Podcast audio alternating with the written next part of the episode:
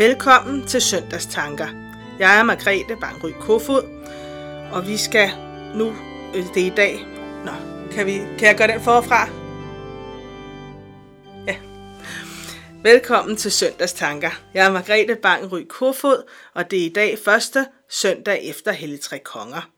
Teksten til i dag er Markus evangeliet kapitel 10, 13, vers 13-16, og vi skal nu høre Ingen er så tryg i fare ved Lise Petersen.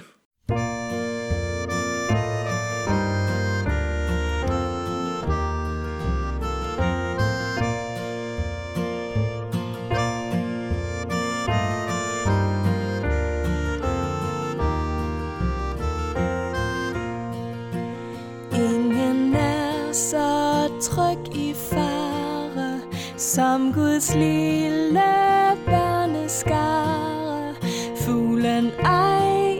I skjul bag løvet, stjernen ej højt over støvet.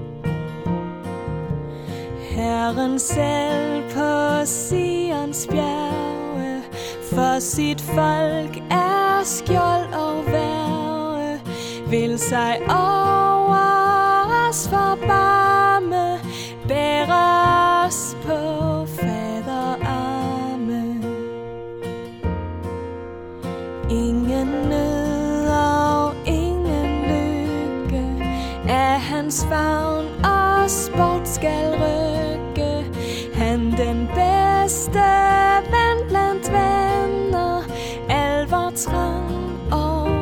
længsel kender.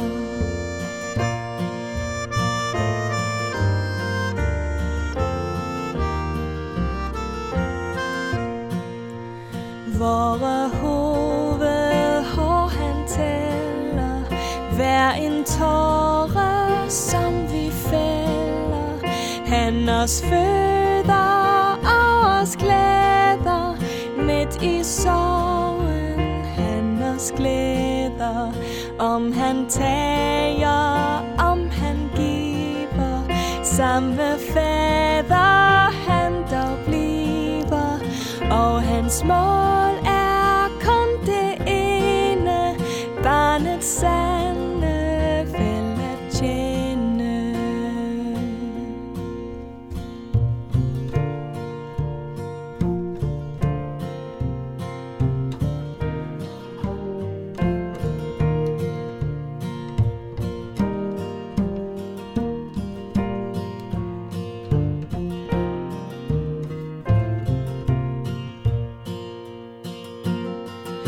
Så fryd dig da, du lille skare. Jakobs Gud vil dig bevare. På hans mindste vink må alle fjenderne til jorden falde. Og når endt er kampens dag, end hver jordisk nød og klage Kalder os vor faders stemme Til en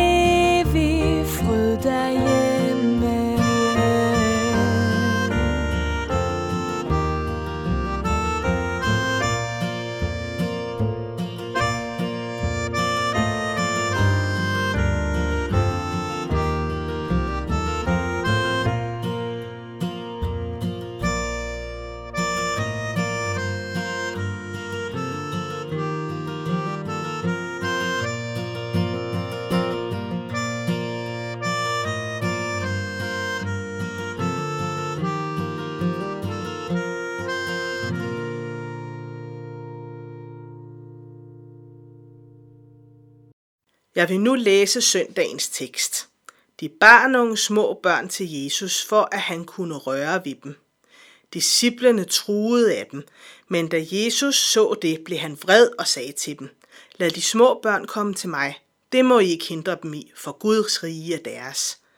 Sandelig siger jeg jer, den der ikke tager imod Guds rige ligesom et lille barn, kommer slet ikke ind i det.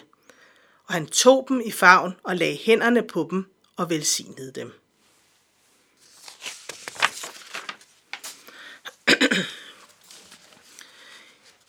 I teksten hører vi om Jesus, hans disciple og nogle småbørnsforældre, der kommer til ham. Smørbørnsforældrene vil det, som alle troende forældre brændende vil. De vil bringe deres barn til Jesus.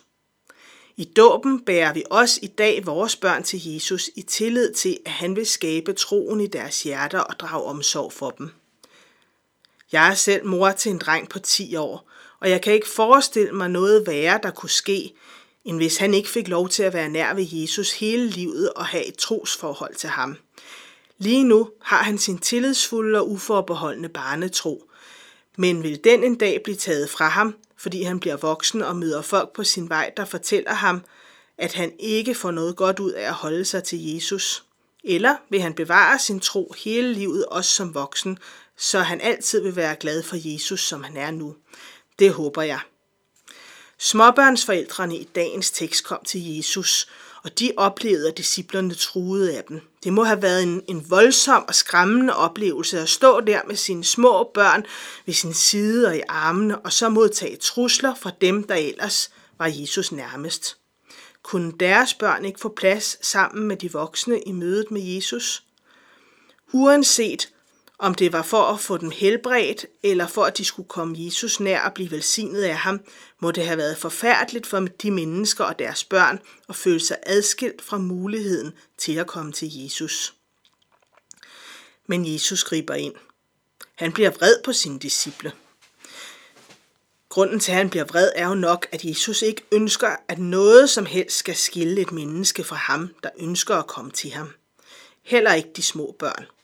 Jesus ønsker at tage imod mennesker på alle stadier af livet til sig, lige meget hvem de er og hvad deres placering i samfundet er.